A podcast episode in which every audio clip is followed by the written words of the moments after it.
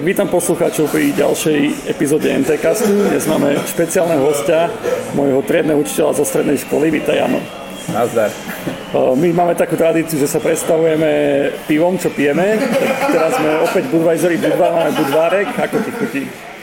Tak je to také sladšie pivko, ja mám radšej horkejšie piva. A v poslednom čase skôr z tých takých malých pivovaríkov remeselných. Jasné. Ale tak Budvarek môže byť, jasne. Napríklad taký Jozef II. Jasné, to je od vývaru sa mi zdá, ten je výborný. Takže vyzná sa v pive, aspoň viete, odkiaľ to máme v MTčku.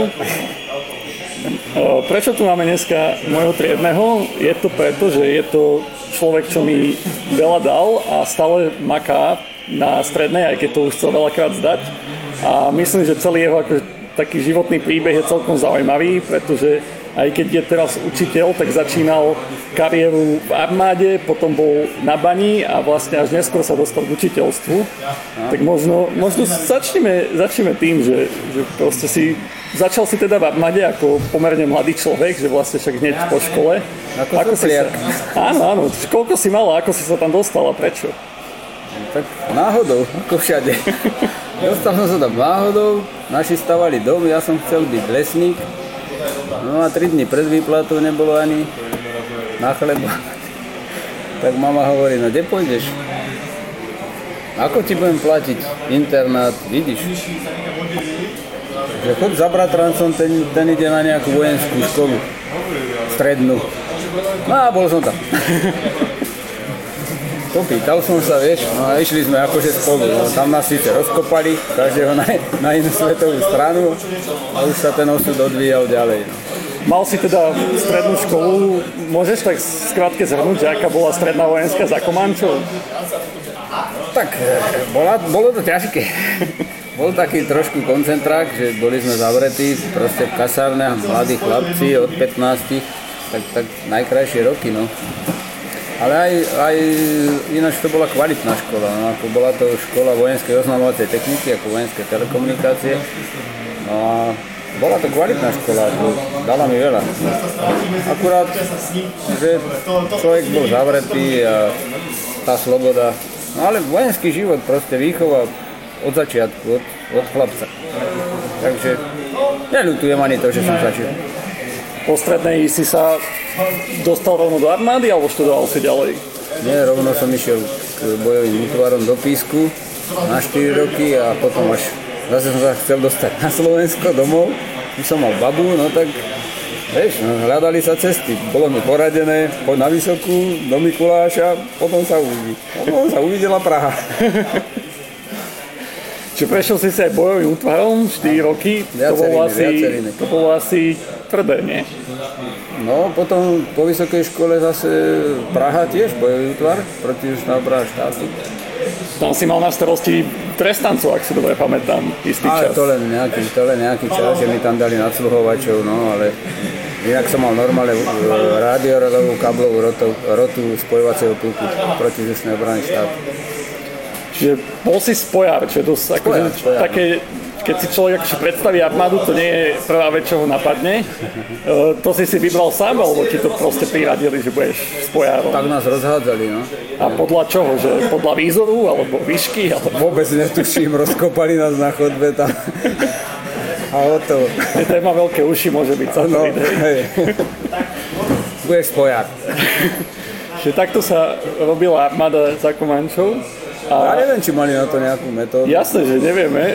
Uh, mal si aj akože určite zaujímavé chvíle, ja si pamätám jednu historku, ktorú, ktorú si viackrát spomínal, zaujímavú, keď, bolo, keď bola pohotovosť v Polsku, keď si cho, išiel robiť spojarinu no, no, no. na hranice s Polskou. Môžeš to tak skrátke spomenúť? No, poslali nás e, niekam, nevedeli sme presne čo, ako, bol piatok, dostal som techniku na starosť, hej, UAZa a, a prevádzkáreň, kde boli mašiny, doplniť na plný stav. Kamarát, ten išiel s prevádzkárňou a ja s úvazom, dostal som mapu a choď. Tam spravíš to a to do rána. Ráno teda prišli sme na miesto pri hranice do jedného mesta a tam sme museli plniť úlohu. Zakryl som kanál do tábora a to bola moja úloha splnená a ten sme udržovali, aby bolo spojenie. No. A potom sa tam dialo všetko ostatné. A to bol riadny humbuk. Môžeš aspoň krátke načrtnúť kontakty s ruskými dôstojníkmi v týchto časoch? Áno, vypili sme toho dosť. tak boli sme tam s nimi nacvičení spolu, teda neviem, čo sme tam presne plnili, ale niečo sme sypali do éteru neviem, či nejaké klamlivé informácie a šifrovali sme to. Oni tiež tam boli Rusi, tiež ich tam poslali a dali im asi na 3 dní PHM, aj proste strávu, všetko. No a to im samozrejme došlo, pretože sme tam boli vyše týždňa.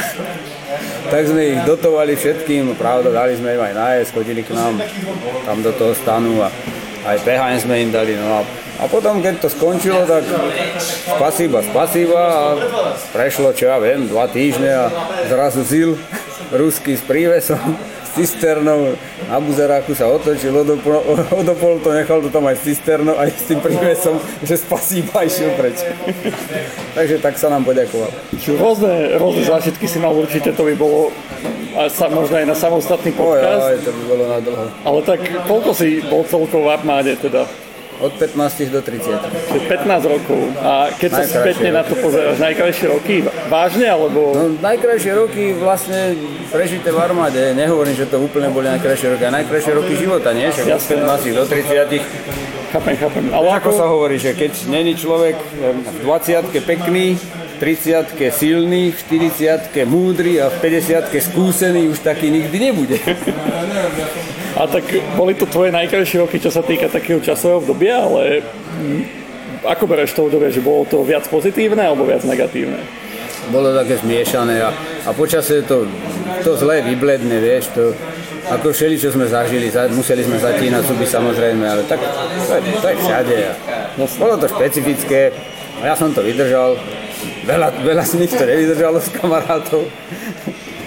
Ja som to vydržal našťastie, takže už, už spomínam len na to lepšie. No, je to dávno. Dávno je to. Rozhodol sa teda odísť z armády po prevrate, nie? Hej. A aký si mal teda dôvod? Že už, už si toho mal plné zuby, alebo... No samozrejme, že som toho mal plné zuby, lebo keby som nemal, že mám nejaký dobrý flek, tak by som tam asi bol vydržal, vieš, lebo chýbalo mi 7 rokov, takže ja som vlastne bez dôchodku, bez všetkého, som normálne odišiel, pretože ma to nasrálo. Sťahovali sme sa stále, vieš, manželka tam nechcela mi ísť do Prahy a to, a stále boli nejaké problémy s tým. Takže bol som celkom rád, som uvítal, že dalo sa odísť proste, že e, taký tajný rozkaz tedy, no oni mi chceli dať zaplatiť, nechceli ma pustiť, ale dostal som informáciu od kamaráta z ministerstva, že vyšiel nejaký rozkaz a že ho majú, len ho nechceli veľmi ľuďom ukazovať a ja som, som už o vedel, takže som to použil a museli ma pustiť. OK, a potom si sa rovno dostal do baní, alebo si mal nejaké medzi obdobie? ešte som bol uh, rok na montážach po, po tatranských hoteloch, to bolo, to bolo pekné, to mi páčilo. to bol tiež zaujímavý rok, aj poučný, aj skúsenosti, tam po tých hoteloch sme robili ako videokruhy a káblové televízne rozvody a anténne systémy. Tak... Čiže si zúročoval tú znalosť. Áno, tam na tých strechách som pochopil, čo ma na vysokej vojenskej škole učili na, na predmete tempo, teória magnetických polí. No a potom si, potom to skončilo v baniach handlovských. No, no. To sa ti ako podarilo? No, tam, keď sa delila republika Československo, Československá republika, tak socialistická, či už nebola? Už nebola. Už nebola asi socialistická, federatívna už bola. No, no, ale bola to ešte Československá spoločná republika, tak pravda, všetko patrilo pod Interhotely Praha. Aj Tatranské hotely. Tam to boli Interhotely Praha, generálne riaditeľstvo, alebo čo proste šéfovali tomu. No a oni videli, že sa to delí, tak zastavili toky peniazy, nebolo na, pardon, nebolo na investície a tým pádom nebolo roboty. Vieš, tak, tak som šiel do bane, keď sa mi to naskytlo. Švágor hovorí, môžeš sa ísť do bane? Nebojím. a tam teda čiže robil zase spojár? Nie, elektrikára. Elektrikára? Elektrikára Banského, čiže normálne na ťažobnom úseku elektrikára. Čiže pod zem si chodil pravidelne? Jasné, no, na ťažobnom úseku a ten je pod zemou v Handlovej. to ja nie je povrchová baňa. Ja tak pre ľudí, lebo no, no. veľa ľudia si nevedia predstaviť, že aby, aby chápali, že... Na ťažobnom úseku, kde boli steny, kde sa rúbalo uhlie a minimálne teda jedna stena vždy a, a nejaké tie prípravy, čelby, kde sa razili nové chodby a nové steny. A tam všade bolo treba elektrika, pretože tam boli buď raziace kombajny, alebo dobývacie kombajny, KGS a, a hrablové dopravníky a pásové dopravníky proste a to všetko bolo treba napájať elektrikou, čiže od trafostanice ten sekundár až po tie pracoviska, ističe, stykače a celá kabeláž až po kombajny a no po tie motory. To je nebezpečná práca pod zemou. Dal si sa viac v armáde, keď si bol, keď si bol v bani?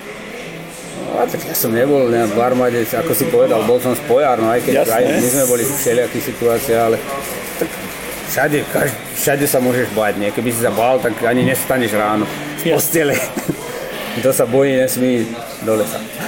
A dobre, v tejto bani si koľko rokov strávil potom? No, pod zemou som elektrikár bol 2 roky a potom som mňa spravili energetika ťažobného úseku, takže som mal elektrikárov aj všetko elektrické od toho sekundáru na starosti. No a tam máš kombajny, e, dobývacie boli 1000 V. Čo robí kombajn bani, lebo asi nemlatí tam žito? Nie, žito nemlatí. šrame, šrame tú stenu toho, toho uhlia, ten sloj, šrame, rúbe. No, a to je 1000 V, teraz jace aj ostatné motory sú 500 V, osvetlenie je bani 127 V a ovládanie 24 V bezpečne. To je také, že čo sa chytíš, to ťa zabije. nie, všetko nie. Je to tam dobre spravené e, úzom zdroja. Takže tri fázy a zemnič. Čiže dva roky pod zemou a potom toto koľko ešte? No, dva roky som bol e, energetik, čiže 4 roky pod zemou. 4 roky pod zemou? No a potom, som, potom nám zalialo úsek, čiže tak som sa vlastne dostal aj do školstva, lebo zalialo nám úsek a to som ti pravil, že som bol na inom úseku a tam sme boli dvaja. Tak... A proste sa mi podarilo ísť e, na odbor informatiky. Taká možnosť bola vytvorená, tak som ju využil. Tak dostal sa na odbor informatiky, a potom si sa nejako dostal do školstva, to ťa ako napadlo? No samozrejme, že aj na tom odbore informatiky som sa veľa naučil a to bolo pekné obdobie, že akurát e, teda sme robili štrukturovanú kabeláž a, a optiku medzi budovami, rušili sme starý Arknet, tak som to všetko potom, ja som sa na tom aj podielal, na tom budovaní s nimi, aby som vedel presne, kade to ide.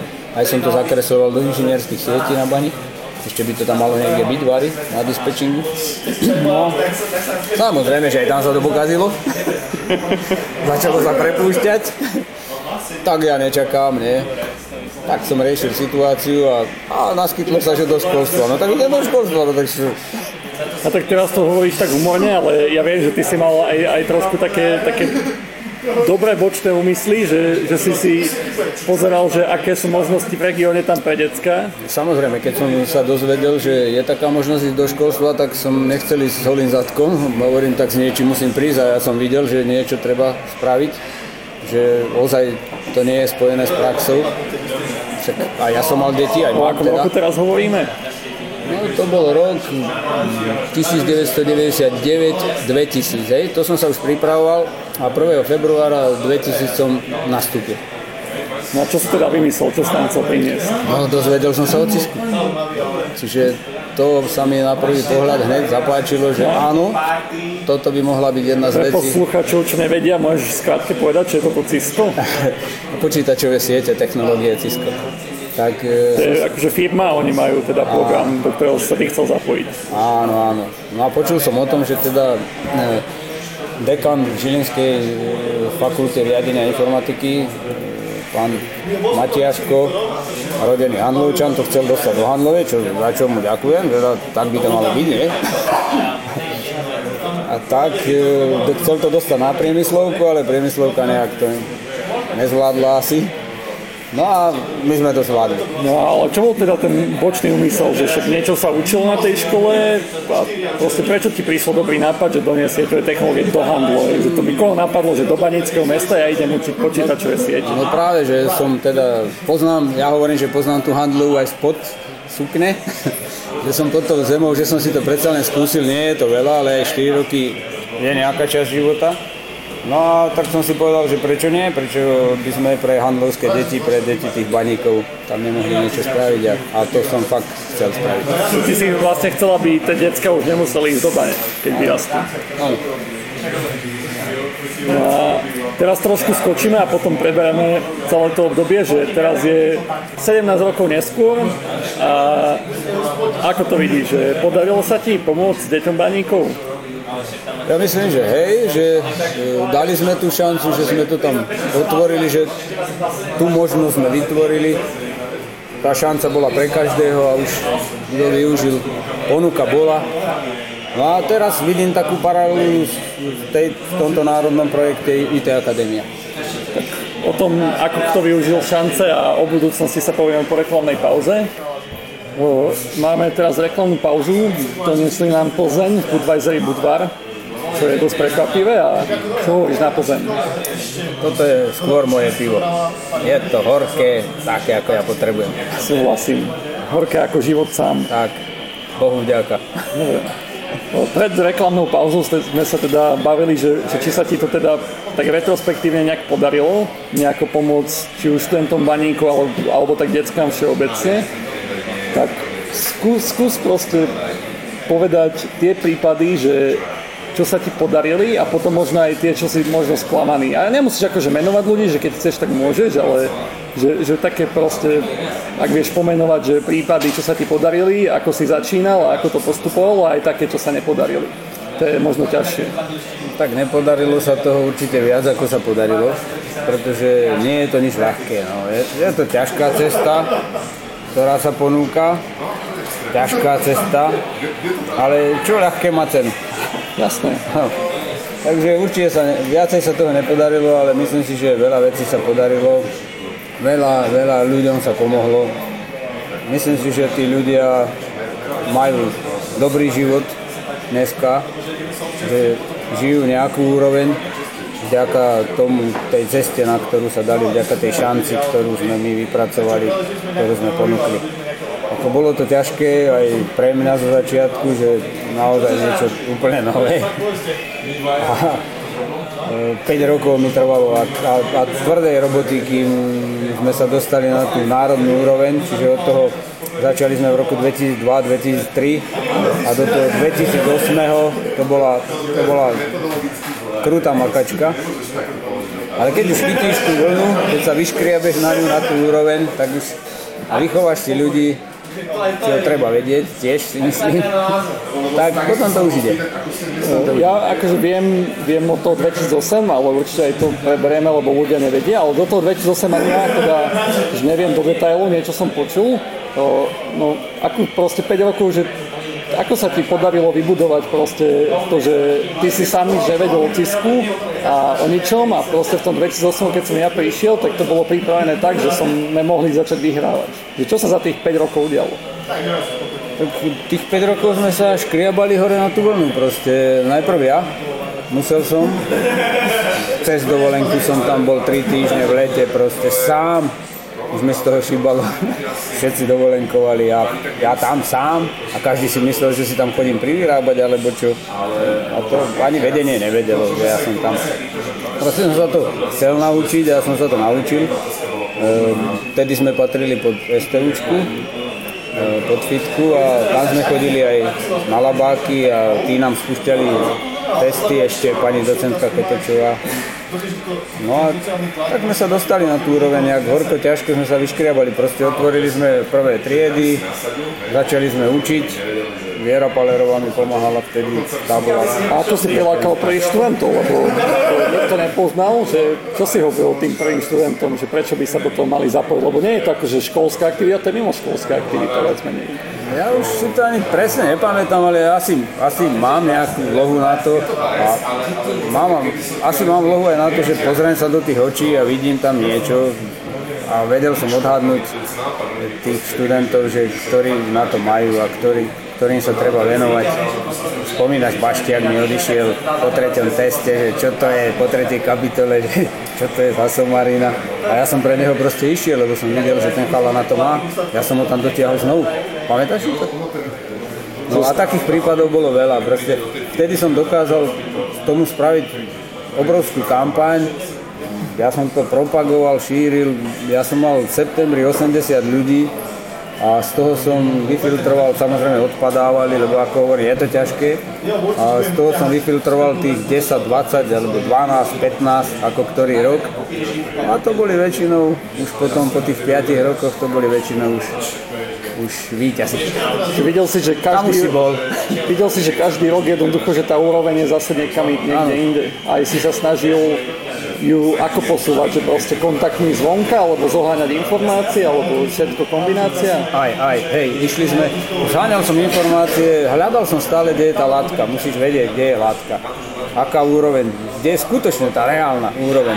No a to sme si overili potom posle, už tie posledné 2-3 roky sme sa zúčastňovali súťaži.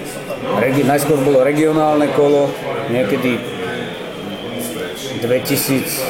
2006 alebo 2005 už sme boli na regionálnom kole, kde sme boli niekde 6, tuto len v západnom, západoslovenskom kraji, alebo hej, tu niekde okolo Bratislavy. Tak sme boli niekde 6, hej, vôbec to slabí sme boli. No ale tam som videl, že v čom sme slabí a čo treba vedieť. To boli skúsenosti. No a pracovali sme na tom. Proste vedel som. Veľmi dobre som si všímal, čo nevieme a čo sa požaduje. A, a, a tak sme to študovali a stále sme išli hore na tú úroveň, ktorá bola treba.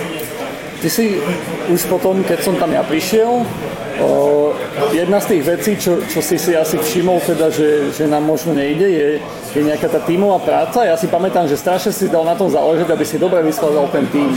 A, a išiel si na to takým zaujímavým spôsobom, že, že chcel si, aby tam vznikali konflikty. A doteraz podľa mňa ideš týmto a ja som tiež toho zástanca, že keď nevznikajú konflikty v týme, tak niečo je zlé. Ako si k tomuto došiel? To fakt? Ja už asi starne, si to nepamätám. toto, toto naozaj, viem, že som niekedy používali sme aj, aj také nejaké metódy ako psychologické, že tej, tej príprave, že už chlapci boli unavení proste a bolo 16.00 po obede, sústredená príprava a už dobre, posledný labák a už stávali, vypínali počítače a s Robom sme boli dohodnutí, neviem, asi si tam už, tam si už bol, ne? Asi, áno. A my sme znovu zapli stiče a sábnuť a ešte jeden labák a oni boli nahnevaní, rozčúlení a vydržali to, spravili ten labák a šli sme domov o 18. ale to bola aj taká psychologická príprava proste alebo vypínanie switchov no. počas konfigurácie a podobné veci. Hej, hej. Čiže, čiže také netypické, že sa zameral aj na takúto stránku. Trošku zvládať aj ten stres. No. To, to si na to prišiel v rámci tých súťažov, alebo si to priniesol aj z armády, aj, aj z bani? Aj z armády, no. Hej. O, pamätám si, ako, ako si nám opísal, keď si nás sledoval v Brne na medzinárodnom kole ako my sme sa tam hádali medzi sebou, lebo bol akože stream zo súťaže priamo a potom tam boli neviem či Česi alebo Maďari, Maďari a Maďari. ty proste každý si tam sedel za každým svojim počítačikom a ťukal si. A že ty si, vôbec, ty no? si vtedy už vedel, že proste dopadnú zle. A že, že, prečo si myslíš, že tá komunikácia je taká zásadná v tej tímovej práci? Tak to, to je jedna z kľúčových vecí tímovej práce, komunikácia. A čo je to za tým, keď jeho členovia nevedia komunikovať. To nie je, nie je poriadny tým alebo žiadny tým. No a, a tí členovia toho maďarského týmu, ja som to videl, zvuk som nemal, mal som len obraz, tak e, proste sedel každý za svojím počítačom, sem tam takto cez plece nakúkol, možno si niečo povedali, ale minimálne. No a vy ste si menili stoličky, proste komunikovali ste hlavy dohromady. Ja som hneď vedel, že budete lep, oveľa lepší než oni. To je, to je také, ako si formoval ten tým, čo nie je že ľahká časť, ale možno, že to je ľahšie, keď príde k tomu na stredných školách niečo spraviť. Ako si sám spomínal, že keď si ty začínal s tým, že ani na škole nikto nevedel, že ty sa nejako vzdelávaš a, a potom akože zoháňa na to podporu bolo dosť ťažké. Ako si spomínaš na to, že ako si zháňal na to vôbec zariadenia, peniaze a kto ťa podporil a kto na teba zanevel. Akože nemusíš zase menovať, keď nechceš, ale tak všeobecne. No, tak tam, tam prvorady vďak patrí Ferovi Jakabovi, pretože bol to on, ktorý v tom čase, to bol rok 2003, tak nejak, keď bola vybavená naša akadémia, tak e, on presvedčil správnu radu Slovenskej sporiteľne, ešte keď tam bola pani Straková, generálna.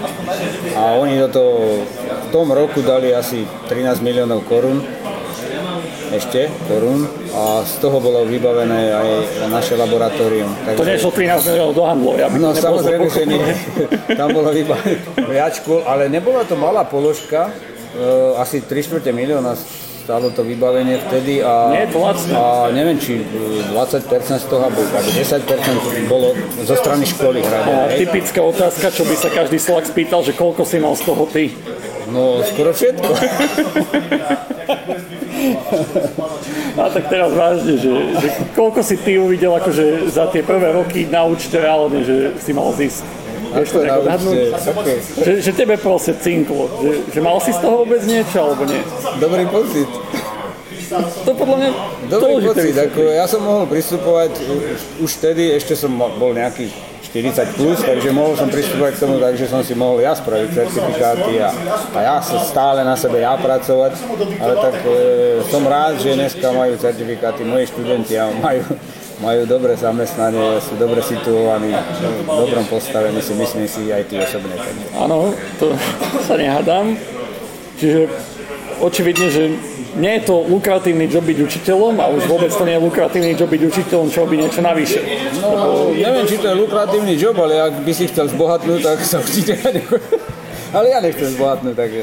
Vieš, čo si ja myslím? Sú dva extrémy. Bohatstvo a bieda. A to najzdravšie je chudoba.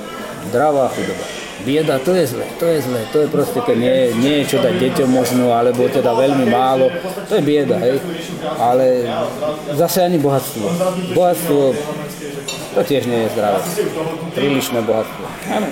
Vďaka tomuto si... Ja nepotrebujem byť bohatý. Vďaka tomuto si teda bol ochotný spraviť to, čo si spravil a ťahal si to teda od 2003. do v podstate teraz, do 2017 medzi tým, keď vieš vymenovať úspechy tých svojich ľudí, či už akože súťažné alebo životné, že, že čo ti tak utkvelo v pamäti?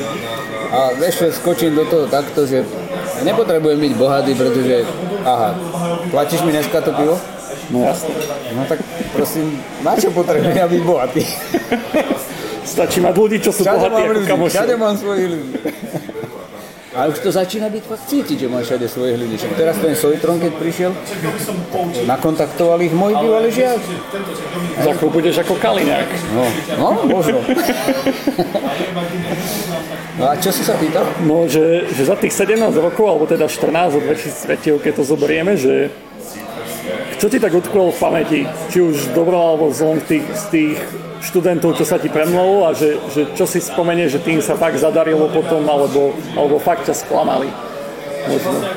V dobrom, v dobrom, skoro všetci tí výťazí, samozrejme, to, to boli krásne roky, proste krásne roky, ako sme boli v tých Košiciach, nie, keď som vybavil to školenie, boli sme u Peťa Mesiara v Bratislave, boli sme v Paríži, ty si tam nebol asi vtedy, chalani boli aj v Rotterdame vtedy vďaka tým víťazstvám. Nie? Bolo, bolo to, boli to perfektné, krásne roky. Mm, myslím, že najkrajšie z toho bolo to prvé víťazstvo medzinárodné v tom Brne, keď sme boli. No. E, čo sa mi potom nepáčilo neskôr, že to Brno sa vám tak zapáčilo, teda nie je tebe, však ty si tu na fitke bol, ale mnohým tým študentom sa tak zapáčilo do Brna, že potom stále išli do Brna všetci. A to sa mi nepáčilo a to sa nám podarilo si myslím posledné roky prešaltovať do Bratislavy. Spravili sme hradzu, keďže toto je podcast spolku STU, tak myslím, že toto je veľmi pozitívna vec, čo sa nám podarilo spoločne. Už, už to tam začína byť cítiť, pozri, už tu je nejaká enklava, hej, Keď už sme ale pri tom, teda prvá vec, že za to sme sa tu stretli v Bratislave, lebo si doviezol študentov na STUčku a čo je zaujímavé, že, že nie je hoci aký inštruktor učí teraz tvojich stredoškolákov, ale bývalý tvoj študent. Že aký, je, aký je to proste pocit, že vychoval si si niekoho, čo teraz ti učí ďalšiu generáciu ako vysokoškolák? To je proste nádhera. To, to, je, to je presne to, čo hovorím. Ja nepotrebujem byť bohatý. Ja mám na to ľudí. Ja mu ďakujem veľmi Maťkovi, že, že sa nás ujal aj, aj že nám umožnili toto byť v tomto labáku. No, ten inštruktor je náš editor, čo striha tieto podcasty, čiže veľmi šikovný chalán. A možno taká horšia vec, že, že prečo si myslíš, že tak dlho trvalo, kým, kým sa podarilo aj tých handlovčanov presvedčiť, že aby skúsili ísť na slovenskú vysokú školu a nešli do Brna. Lebo fakt to bolo 5-6 rokov, kým, kým sa tento trend akože trošku začal meniť. No pozri sa, keď prišli, bol si v Brne, videl si tú krásnu fakultu, to spojenie toho kláštora opraveného s tou modernou budovou, to nádvorie tam. No a keď to tí chalani videli všetko a teraz prišli sem na tú fejku starú, na tú STUčku, no, tak čo by si povedal, no kam by si šiel? No a ja by som išiel asi radšej do toho Brna, do krásneho prostredia. No ale keď už tu teraz je tá nádherná budova, fitky, tak sa dali presvedčiť už potom. Naozaj si myslím, že to také, že prízemné, že kvôli budove, že nebolo tam aj nejaké také, že lepšie, horšie vzdelanie? Asi si oni pozisťovali tiež, ale, ale tie prvé dojmy... Taký máš ty pocit, no? Tie prvé dojmy boli určite aj takéto, pretože tá rozpadávajú sa budova, vieš, sám som to počul, keď prišli sem Brňáci, bože, toto čo je, to, to sa rozpadáva, to ako keby bomba sem padla, to tu vyzerá. No tak som bol aj ja osobne rád, že už tá fitka potom naozaj to má úroveň a, a ja som rád chodím a rád sem hodím študentov. A, a to je dovedieš ich do nejakého prostredia a, a, a tá fitka je ozaj vybavená. Teraz máte tu rôzne labáky. Hej, pokiaľ viem, aj ESET tu má labák, Siemens tu má labák, vynikajúci hardware labák. máme. Aký? User Experience laboratórium. No, takže a Cisco labáky. To, no je to už, je to už paráda si myslím. Okay. Naspäť teda k tej hlavn- tomu hlavnému motívu, že o, skade si cítil tú podporu, skade necítil. Tak od Fera Jakaba, čo bol vlastne koordinátor pre tie Cisco Akadémie, vtedy jasne to bol hlavný človek. Kto ti ešte pomohol? Lebo teda, akože ty si z toho nemal nič, že si akože makal viac menej zadarmo, takže asi si potreboval podporu, lebo keby všetci na teba úplne tlabu, asi by si to nepotiahol to 13 rokov alebo 14. No, Kto ti, kto ti pomohol, že... Lebo akože teraz takú dám vnútornú informáciu, že ty si už veľakrát rozmýšľal nad tým, že sa na to že vždy ťa proste niekto nakopol. Že, tak kto boli tí ľudia, čo ťa vždy tak nakopli do že ešte si to nevzdal? No, Fera Jakaba zase musím menovať na prvom mieste, pretože už som sa na to naozaj posledné dva roky vykašľal. Vykašľal som sa na to posledné dva roky a ledva som to zachránil teraz. Už, už by som nemal ľudí. E, Tonko, Tonko zachránil týchto chlapcov tu, čo si, ten mi povedal, pán učiteľ, žiaci za to nemôžu. A ja som si uvedomil fakt, nemôžu za to, pretože ja som ten labak už chcel naozaj zamknúť. A potom hneď následne na to ma nakopol Fero Jakab, ktorý už mal informácie a povedal, Jano, je tu projekt na stole, pracuje sa na ňom, projekt IT Akadémia, národný projekt IT Akadémia. Chytíš druhý dých, uvidíš, dáme tomu reštart. Tak som si dal povedať. A skutočne ma to nadchlo a, a chcem ešte niečo, niečo urobiť pre tú školu, pre tú handlovú a pre týchto študentov a, a pre tých budúcich študentov. A nemusíme akože podľa teraz zbytočne riešiť do detailov tú IT akadémiu, ale tak skôr všeobecne, že, že, že čo je to, čo ty ako učiteľ alebo vy ako učiteľia potrebujete, keď proste chcete niečo robiť, že, že čo potrebujete, aby ste to mohli robiť. Akože táto IT akadémia očividne je jedna z tých vecí, že, že čo je to, že sú to peniaze, sú to ľudia, sú to kontakty, čo je to hlavné? Je to spojené s praxou podľa mňa hlavne, pretože ja tiež už som 17 rokov mimo, mimo realitu, mimo prax. Keby, keby nebol tento vzdelávací, firemný vzdelávací program, tak ja som úplne už mimo, mimo prax. Nikto, nikto ti neponúkne, za celých tých 17 rokov mi nikto neponúkol, že a už, už som na to aj starý, ale tým mladším učiteľom, no poď k nám na mesiac, ukážeme ti, ako sa to teraz robí, hej? Aj keď si bol vo firme, ale bol si tam pred 10 5 rokmi, už sa to tak nerobí, robí sa to teraz takto, hej? Takéto sú smery. Tak toto je to, čo podľa mňa najviac. A tie kreditové systémy nepomáhajú? A, to je ozaj len tak, aby sme si prilepšili. No.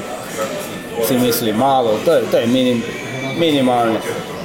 Čiže že nie je to ani tak o tom, že peniaze alebo čo, ale fakt, že mať niekoho, kto, kto Aj keď teraz, teraz títo noví inštruktori sieťoví, čo pôjdu e, na prvé dva semestre, to je napríklad aj Stano, tam pôjde mladý Matejov, no tak tí sa to budú mať aj kredity. No a to, ale budú musieť spraviť certifikáciu, čiže tam to bude mať nejaký zmysel. No ale keď si sa, pýtal si sa aj na smutnú vec, Áno. veľmi smutnú vec, tak to bol Pate Brigant. Jeden z prvých výťazov v tvojom týme bol, tak to bola veľmi smutná vec. Tak, tým, sme, tým sme sa už rozlúčili. To bola najsmutnejšia vec. Sa ukazuje, že aj také veci sa stávajú. Hlavne keď už v Audi človeku prejde pod rukami, tak sa človek so šeličím stretne. Veru, už veľa týchto generácií bolo. Najlepšie, že oni už, oni už sa nepoznajú medzi sebou. Teraz sme stretli Joja Pochybu a Andrej Koberčík hovorí, ej, budem musieť na nejakú rifinavu, však ja neviem, kto to je. Áno, áno. Bola, kedy sa to proste nestávalo, všetci ste sa poznali, no bolo nás aj menej. Ja už tiež mám ten problém, že, že napríklad, čo sú tu dnes ľudia, že väčšina akože mi nič nehovorí, ale myslím, že to je dobrá vec, lebo, Lebo už nás je veľa. lebo ja som A to chcem. koľký, šiestý rok pred zo strednej školy a stále to funguje a to je strašne motivačné aj pre mňa a za to sa snažím stále aj pomôcť ako sa dá. Lebo vidím, že to má nejaký zmysel. Ešte budeš mať príležitosť. Ak toto dobre dopadne a vyzerá, že rozbieha sa to, tak už teraz vlastne pracujeme pre, pre terajších osmakov, čo skončili terajšiu osmú triedu základnej školy a od 1.9. ak sa to všetko podarí, im otvoríme dobrý odbor, kvalitný odbor. Pripravíme na to učiteľov pomocou tejto IT akadémie a ja verím, že to pôjde. Tým sa dostávame k budúcnosti a možno k takému záveru, možno aj trošku dlhší, ale o tom by som sa teda chcel chvíľu pobaviť, že hej, máte teraz pripravený projekt spolupráca základné stredné školy, o, aj prax nejaká, čiže firmy. Základné, stredné, vysoké a firmy. Aj vysoké teda. Čiže je to komplexný program, ale už boli všelijaké programy. Už milénium. proste všelijaké sluby boli. Milénium. Áno, áno. Čiže o, A kde si? ako, ako ho vidíš, že ako je pripravený, či, či ňom vidíš potenciál a čo je dôležité, aby nezlyhalo teda, aby, aby sa podarilo, aby to bolo fakt úspešné, že čo je dôležité. No, kedy si som videl lepšie.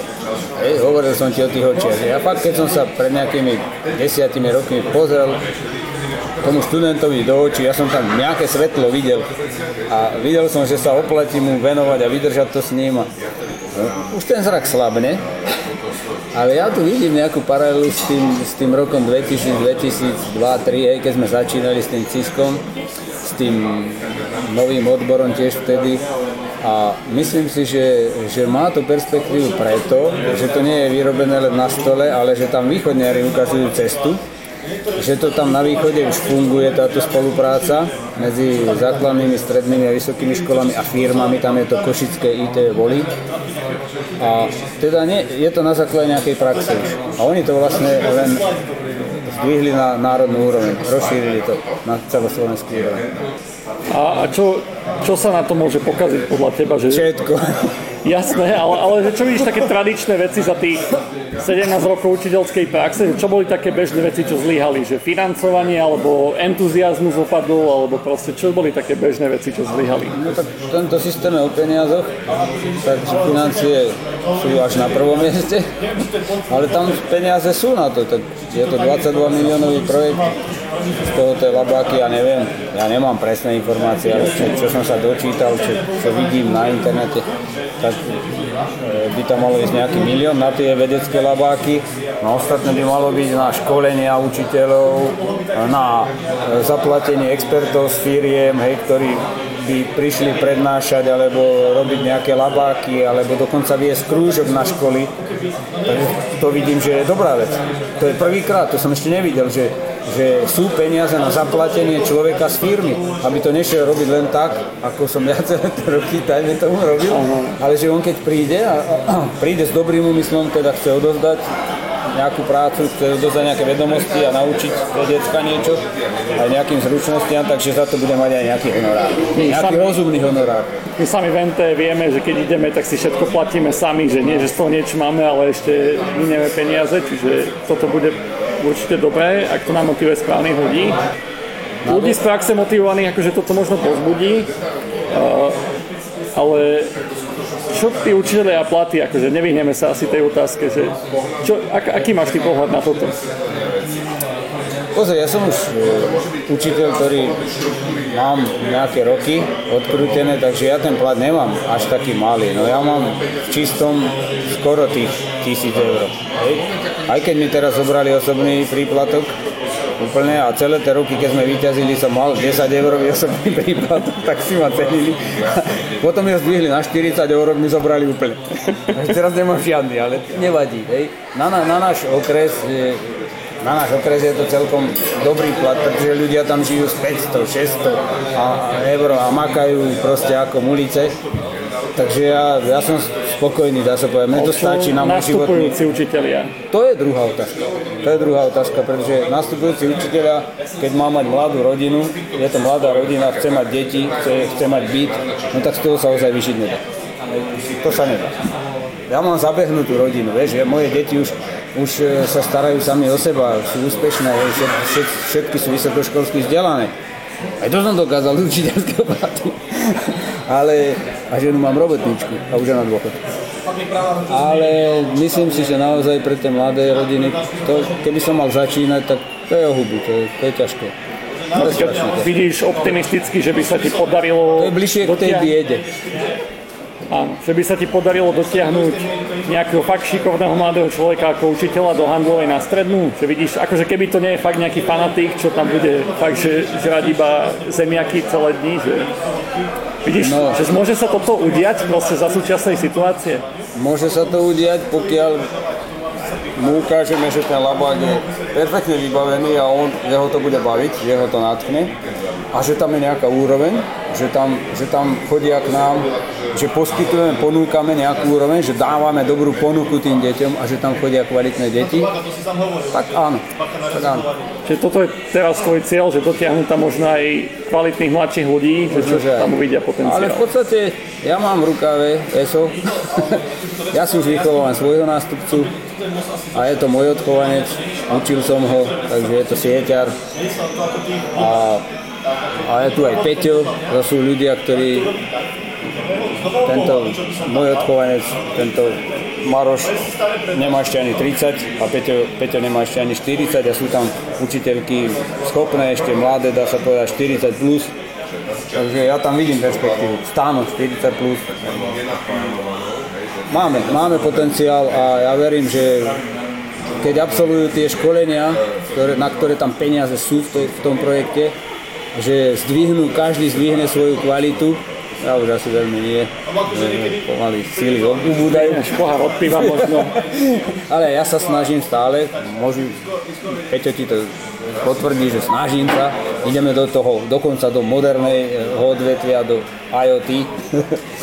tak e, teraz Python študujeme s Peťom. Ide nám to pomaly, ale, ale snažíme sa. No tak ja verím tomu, že, že budeme úspešní zase. Tak zakončíme to možno tým, že máš za sebou 13 rokov, alebo 15, keď to tak spremerujeme, lebo 17 si školstve, 13, 14 akadémia, tak dajme, že 15. Že je 2017, tak 2032 o 15 rokov, že ak ešte teda bude sa zaujímať o to, čo sa deje v Handlovej. To sa bude vždy, ak budem pri zdravom rozume. Čiže ak ešte ne, ne, nezošalieš dovtedy. Aj na fitke sa budem zaujímať, čo je nového. Čo by si rád videl, aký pokrok vlastne v tomto smere? Kedy bude spokojný, že si povie, že, že stalo to za to, že som tam nechal tých proste 20 rokov života. No teraz sme si vytýčili cieľ vychovávať študentov, absolventov, ktorí pôjdu na trh práce vyzbrojení a nebudú len tak ľahko nahraditeľní. To znamená, že budú ťažšie nahraditeľní, ťažko nahraditeľní. To je nás Čiže ak. Ak tvoji absolventi o 15 rokov budú úspešní ľudia, či už s vlastnými firmami alebo zamestnanci, Áno. ktorých bude každý chcieť, tak ty budeš spokojný. Áno. Tak to ako, si vlastne asi tak ako teba, tak ako Paťa Žižka, tak ako ďalších, ďalších, ďalších, ktorí teba sú vás celé desiatky. A úplne posledná otázka, že prečo si myslíš, že hej, už si rozprával o tej chudobe a o šťastí, ale že prečo si myslíš, že, že toto, toto ťa uspokojí akože vnútorne, lebo nie je veľa ľudí, čo proste z tohto by sa možno tešilo. Že, Čo ma že, že, že, že, sa darí tvojim bývalým študentom. No ja, Čím to, to je? ja z toho mám radosť, ja neviem. Iba tak proste prírodzene. Samozrejme, ja... Bolo to vždy osobné. To, to si na mne všimli, ja som si to nevšimol. Mne to povedali. Ty to bereš osobne. Áno, ja to berem osobne. Tak to je možno ten kľúč k tomu. Ďakujem za rozhovor. Ďakujem aj.